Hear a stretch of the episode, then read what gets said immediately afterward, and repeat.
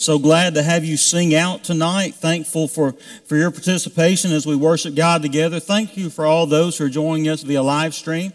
We know that there are those who faithfully join us that way and those who, because of sickness or travel, do. Thank you for doing that and coming in and worshiping with us. We are thankful you have chosen to do so.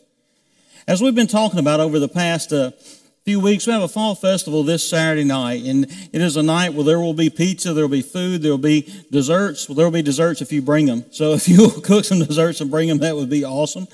But one of the main things we want to do that night is to have a time for our young people to be able to go around and, and do some trick or treating, and that's going to take you being willing to decorate your trunks. And if you're being willing to do that, please sign up on the list out in a Information Central. That would be greatly appreciated. Also, I'm going to thank all those who today went to lunch with somebody or had people over, whatever it is, and talked about your story.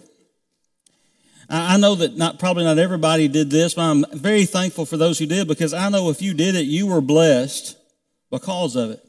You learn more about other people. You probably learn more about yourself. I'm thankful I received a text message today letting me know of one, uh, three families who did this together, and I thought it was awesome that, that they did this, the McCormicks and Adams and Millers, uh, spending and having lunch together and what? Sharing their lives together. Sharing the story of Jesus and how Jesus has impacted you. If you were able to do that today, I'd love to know that if you text me this week and just say, hey, this is what we did, this is what we got from it. And if you haven't done it today and you're starting to feel a little bit guilty, you still get to go eat tonight. Invite somebody. It'd be really awesome. Make it tonight something you want to do. So I'd love for you to choose to do that. I believe you will be blessed because of it. Let's go to God in prayer tonight. Our Heavenly Father, we come before you thankful for you, thankful for this church family, thankful for our stories that are wrapped up in your huge story to save the world. God, help us to be people who share that and who know that we have a responsibility to reach out to those who are around us, and who we see. And Lord, help us to be people who spread your word so that they may respond. Lord, whatever excuses are in the way, please help us to throw those away and help those, us to always come back to you. In Christ, and we pray. Amen. We are on a mission, and that mission is the Great Commission. It's to teach people, to teach lost people the gospel. And it'll come through how we speak, it'll come through how we act, how we treat people. All those things are wrapped up in the life that we are to have as a disciple and making disciples. In the Great Commission in Matthew's account, Matthew 28, 18 through 20, first Jesus said, All authority has been given to me in heaven and earth. He said, I have a right to say that. If I'm going to send you on a mission, I am the king of heaven and earth, and I have a right to send you out to do something. And what I'm sending you out to do is to go, therefore, and make disciples, baptizing them in the name of the Father, Son, and Holy Spirit, teaching them to do what? To observe all things that I've commanded you. And lo, I'm with you always, even to the end of the age. What, what a great promise at the end. He says, I have the authority. I'm sending you out. You go out and disciple people. As you, as they are following Jesus and, and making that choice, you baptize them in the name of the Father, Son, and Holy Spirit. You continue to teach them. And don't forget, whenever you're in doubt, I'm with you. What a great promise. I'm not giving you a job to do and leaving you alone. I'm always there to support you, to work through you, to work with you. And my word, again, will not come back to me void. If you spread my word, it will pay off. And we ask the question today are you sowing the seed of the kingdom?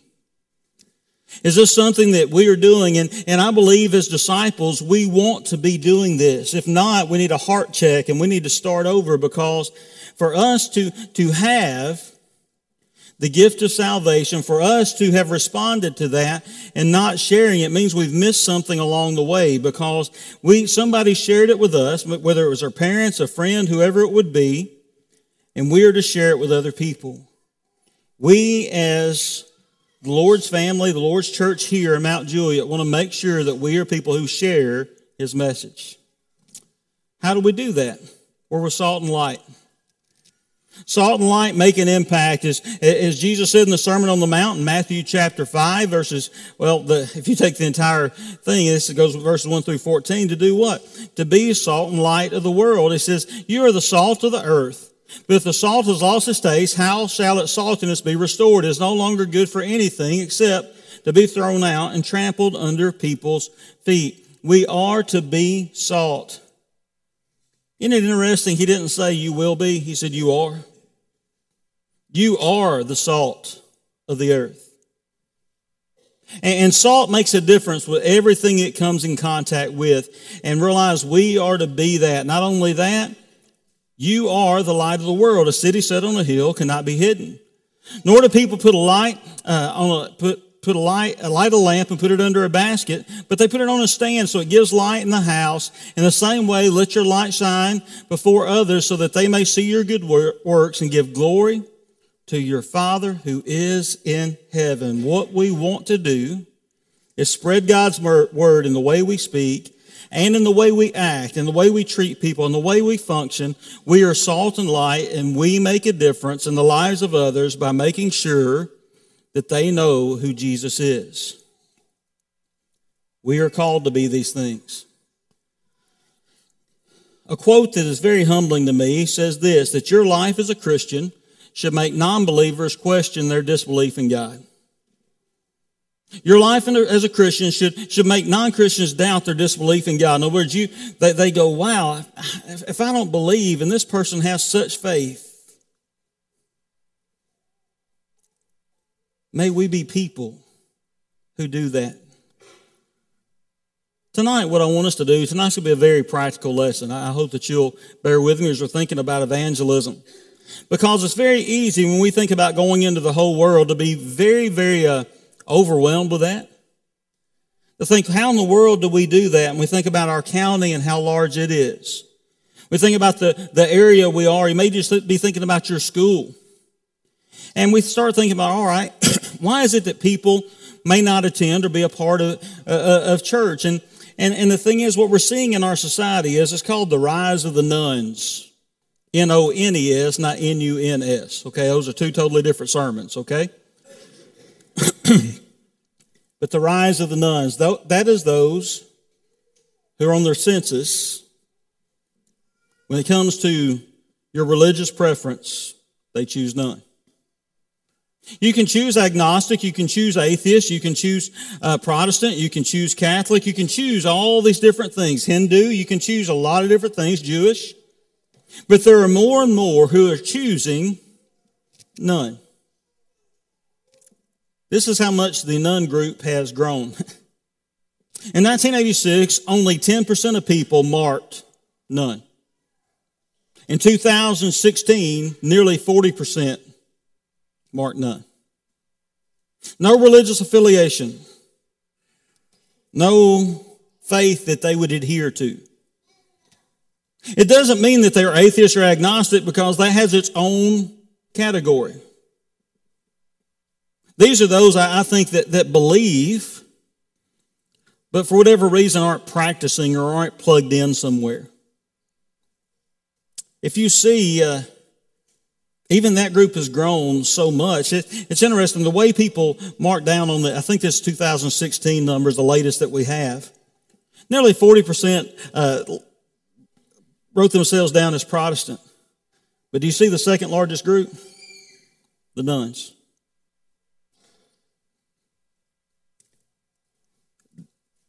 Even more than identify as Catholic. Let that sit in just for a second. That is the prevailing group, and that's just not somewhere else. I think that would be here where we live too. There are more and more who would classify themselves as no specific religion. I, I think they, they might classify themselves as Christian, maybe.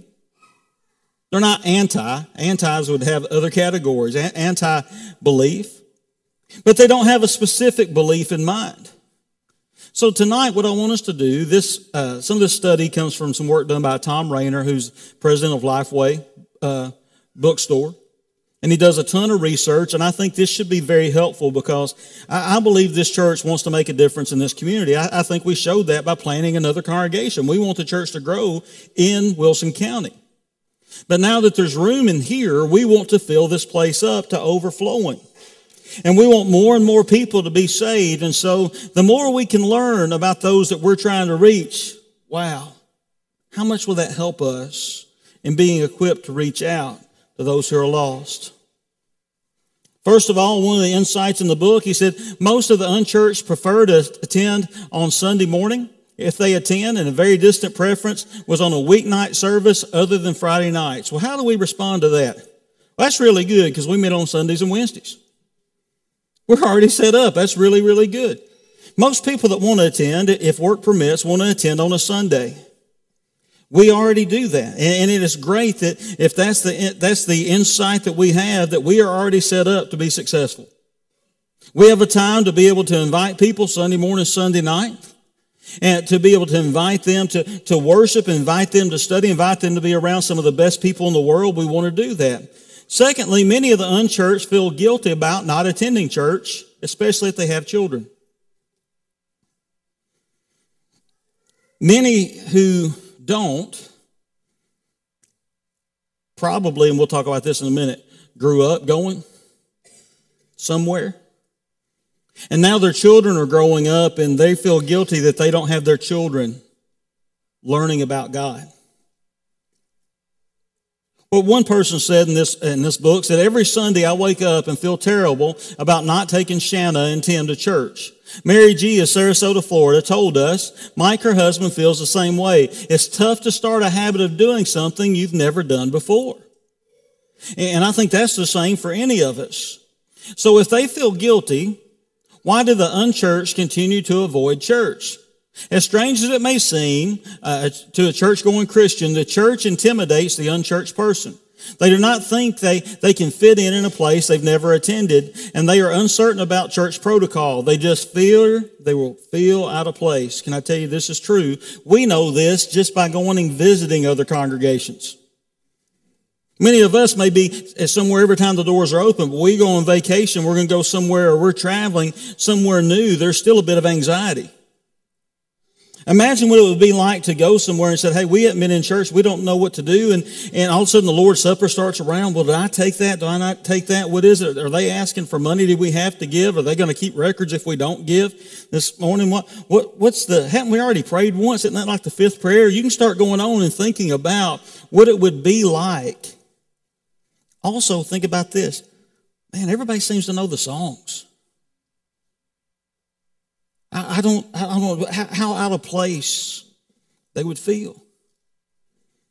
What we must do is make sure that we're in the business of making people feel comfortable when they come here. We want to make them feel comfortable, and the only way for, do, for us to do that is to make sure that we see ourselves as hosts. We sing the song, Be Our Guest, right? The only way anybody will ever feel like a guest is if we, as God's people, see ourselves as hosts. That means we show people around. That means we answer questions. That makes, means we make sure that we, we don't make people feel out of place. That we don't call on, uh, put somebody on the spot in Bible class or something that would make them feel very awkward. We want to make sure somebody is coming in. They're already doing one of the most difficult things there is for people, which is going into a church building, especially if they're not used to going.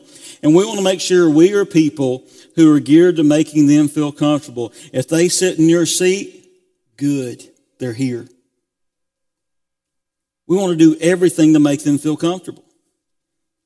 Another insight from the unchurched says 96% of the unchurched are at least somewhat likely to attend church if they were invited. Let that sit in. Most people, like, like nearly all, there's only that 4%, according to this study, and this study talked to thousands and thousands of unchurched people. This study did said they would be more likely to attend and somewhat likely if they were invited. The writer said, we estimate that 160,000 people in the U.S. are unchurched if we define unchurched as attending church two or times less a year. Okay? If our research is close to accurate, the implications are staggering. That means over 153 million people would start attending church if they were invited. When's the last time you invited someone to worship with you that was not already a Christian at another one of our sister congregations? When's the last time that, that any of us invited someone else to, to come with us? To me, uh, it, it's pretty heartbreaking to think about that there are people who are, are ready and waiting to be asked. The writer said, uh, Are Christians inviting non Christians to church? The heartbreaking answer is no. Only 20, 21% of active churchgoers invite anyone to church in the course of a year. But only 2% of the church members invite an unchurched person to church. Perhaps the evangelistic apathy so evident in many churches can be explained by simple laziness on the part of church members of inviting others to church. See, I've heard people say inviting people to church is an evangelism. Yes, it is. You're bringing them in contact with God's Word and God's people. Sounds like evangelism to me. Is it the only way, thing we should do? No. But I'm going to tell you, we should be inviting. We should be uh, inviting on a regular basis those. Did you realize that it says most people who do invite others don't invite, still don't invite unchurched people. They don't invite people who aren't already connected. I think it's important that we do that. Can I tell you it was neat today that happened? We had some people visiting here. Why? Simply because somebody else invited them. I love it. I met them. Philip met them. Tim met them. We all, we all met them and they were invited by somebody else here. Why? Because they asked them. Our response to this, to, to, to this uh, thing is we should start inviting people. And we need to realize that a, we need to make real invitations. A real invitation is a specific invitation. Would you come to church sometime is not an invitation. Will you come to church with me next Sunday morning? Uh, we can go to late service or early service. I usually go to early service. I, I actually go to both, but I'm playing like I'm y'all, okay? Um, early service starts at 8. I'll meet you in the parking lot. I'll be here waiting for you in the hallway. We'll, we'll come in and sit together. We go to a Bible class afterwards. Uh, I'd love to take you to lunch. And guess what? You can just tell me what you thought about it. I'd love to know how you felt about being there this morning. See, a, a real invitation has to be very specific. And, and, and if we're going to invite people, we want to be specific in when we're inviting. I think this thing next uh, next Saturday night, the the Trunk or Treat Fall Festival, the different things that are going on. Hey, would you like to come do that? Then following up, hey, the next day, I'd love to have you come to worship with us. We meet at this time and this time. We would love for you to be there. Next uh, insight is uh, very few of the unchurched have had someone share to them how, share with them how to become a Christian. Let that sit in a second. There are people who have never been approached. I think that's tough for us because uh, growing up where I grew up, during the time I grew up, I didn't know anybody who was, quote, unchurched. Everybody went somewhere. They might not go all the time, but pretty much everybody I knew, except for, for maybe one or two families, went somewhere. And so many times when we, our thought of evangelism was the, the way to do this is to share how one becomes a Christian because we're going to differ in that. Let's open up God's Word and you, you tell me and show me what you did to become a Christian. I want to show you what I did to become a Christian. To know that there are people who need to know what to do to become a Christian. Listen, if there are people searching and they're watching TV shows and these TV shows tell them what to do to become a Christian or they watch a religious movie, can I tell you they're really not being told what to do to become a Christian? They need to hear the truth from people who know the truth. The writer says, and Christians have not been particularly influential in their lives. Ooh. The surprise is no longer a surprise in light of the previous discussion. If Christians do not invite non-Christians to church, we cannot be surprised if they do not share the gospel uh, with or influence the unchurched. We have to make our lives about being salt and being light. Salt and light. The writer says, I wish my readers had the same opportunity we had to listen to these unchurched persons. If you could have heard how many of the unchurched are waiting on someone to explain the way of salvation, you might have a whole new outlook on reaching these people. You might be surprised that when some Christians may think the time is just not right, the unchurched are wondering why we are so reticent. Gene Stallings is a, uh, many of you who are Alabama fans will probably realize he was a, really good coach for the University of Alabama. He's somebody who followed, coached with Paul Bear Bryant and, and coached sort of in his legacy. He's also a Christian, but he hasn't always been. His wife was, and his father in law was, and one night over dinner, his father in law said, uh,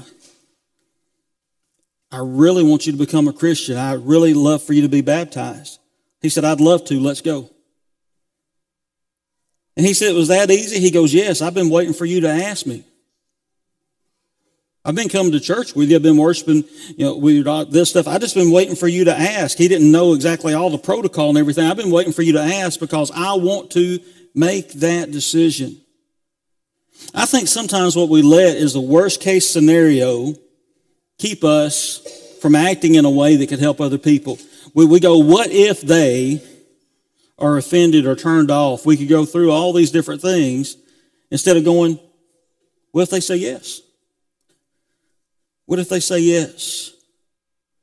That means we must be salt and light and we must share the word. And when given opportunity, be able to sit down and show somebody uh, what they need to do to be a Christian. Here's the beautiful thing about being a Christian. If you are a Christian, all you have to do is tell them what you did. You're not telling them to walk down a path that you yourself had not already walked down. It is a story and a way that you are already familiar with, being able to share this with them. We're to be seed sowers. This was pretty surprising. I was kind of shocked at this, as many of the unchurched have a positive view about preachers in church. Well, that's good. There are some who don't. There are some who, who, who drastically despise uh, religion, and I think I think we're moving more and more toward that way. Instead of people being non uh, nones, I think there will be more that nones. There will be more people who move toward being um, against.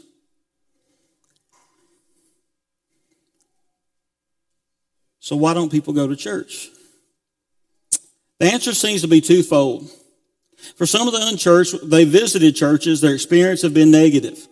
People were unfriendly, the unkempt facilities, poor signage, general confusion have been some of the descriptions about uh, church from the unchurched. They say when we do go, we're confused. We don't know where to go. A lot of times buildings don't have real good signage about how to, to get somewhere. I don't know if you've ever tried to explain to someone how to take their child to class here. That's challenging. Would you agree?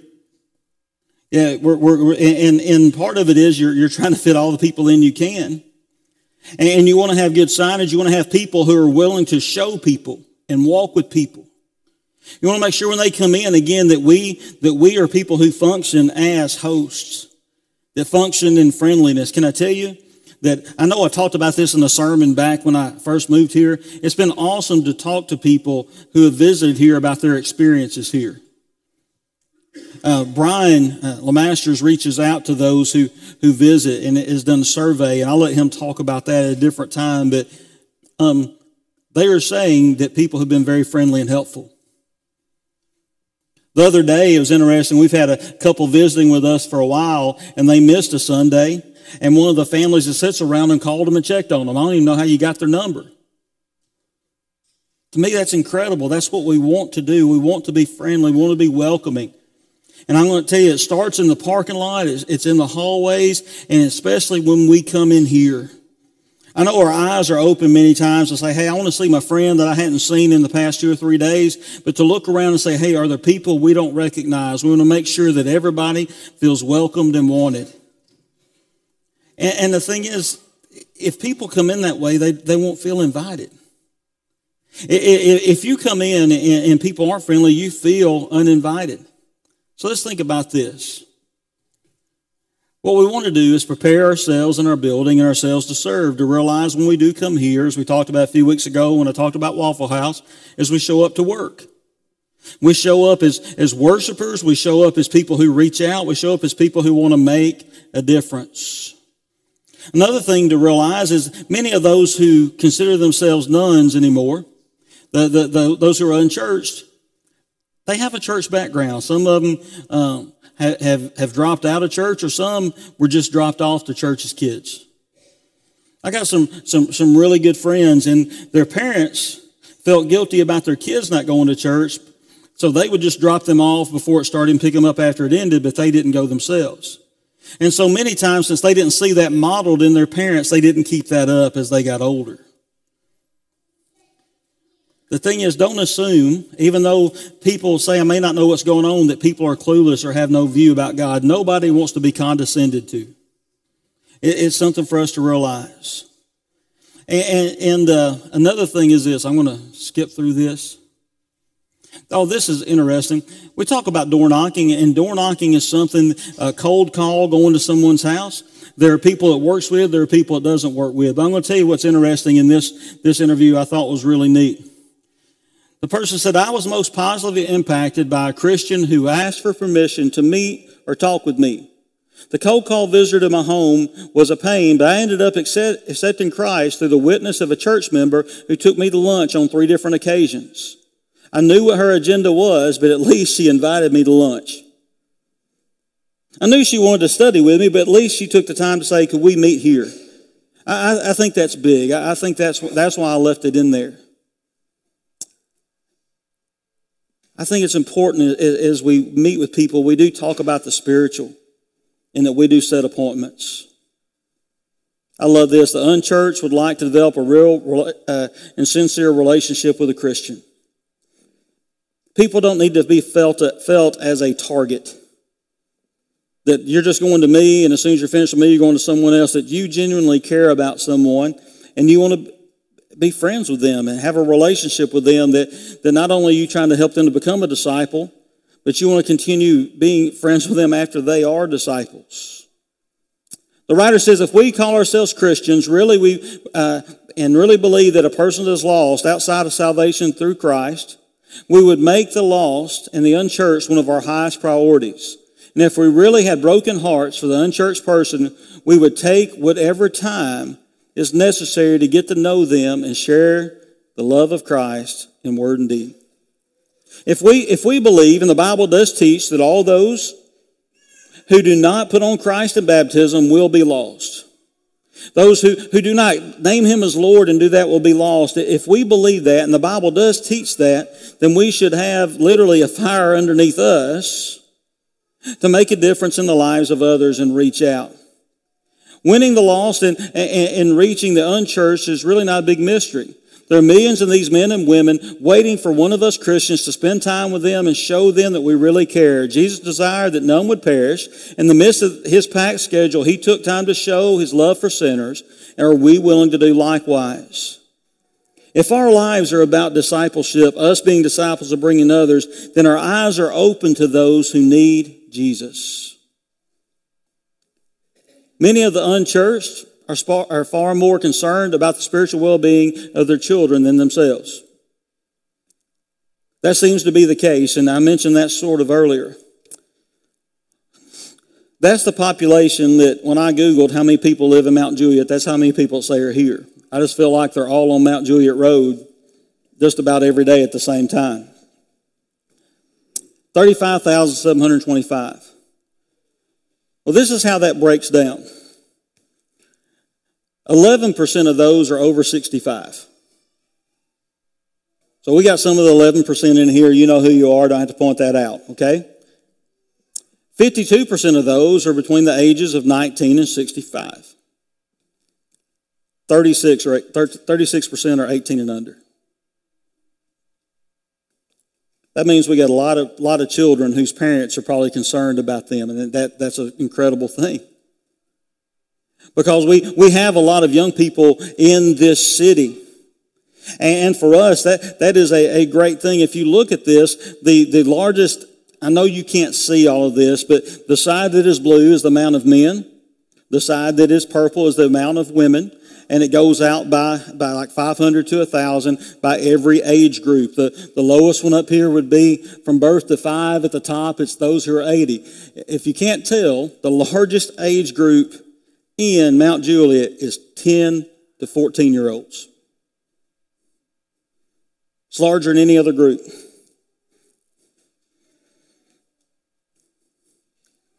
We need to make sure that our fourth grade and fifth grade ministries, our middle school, high school ministries are fully staffed, not just with staff, but with volunteers and leaders. Because that's the, the majority uh, of people in this area are in that age group. And you see as it's going down, the number keeps growing. And sorry, guys, there's a lot more of y'all than there are girls. But you sit there and look at that and realize, wow, there, there are so many we can reach. And so our response to that, you know, and by the way, this is the, the population just going up. It goes back to 1940 uh, when, when there was a, just a few hundred people who lived here in Mount Juliet all the way up to where it is today. And that number doesn't seem like it's going to go down.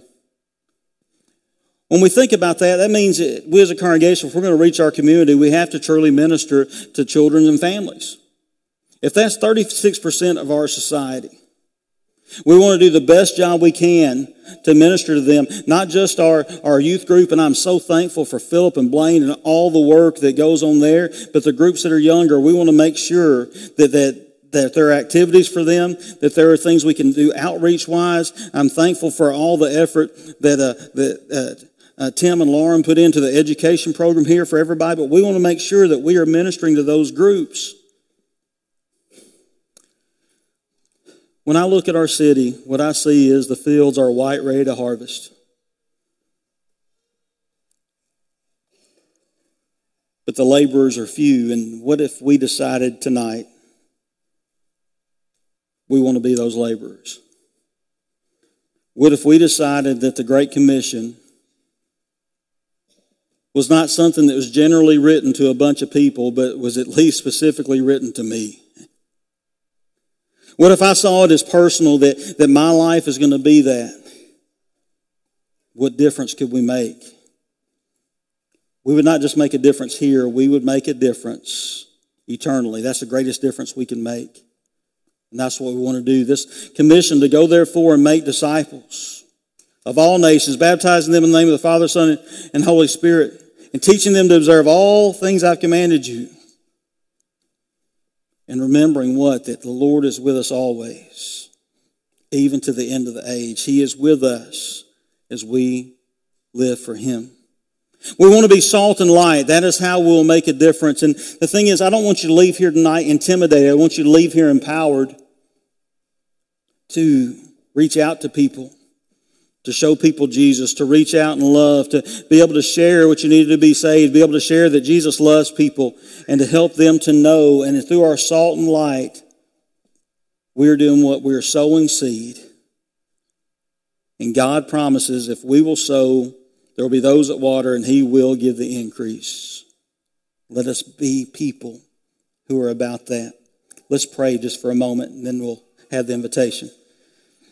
God, I know tonight uh, our lesson for our people was a little bit different. God, help each one of us to see that the Great Commission's for us.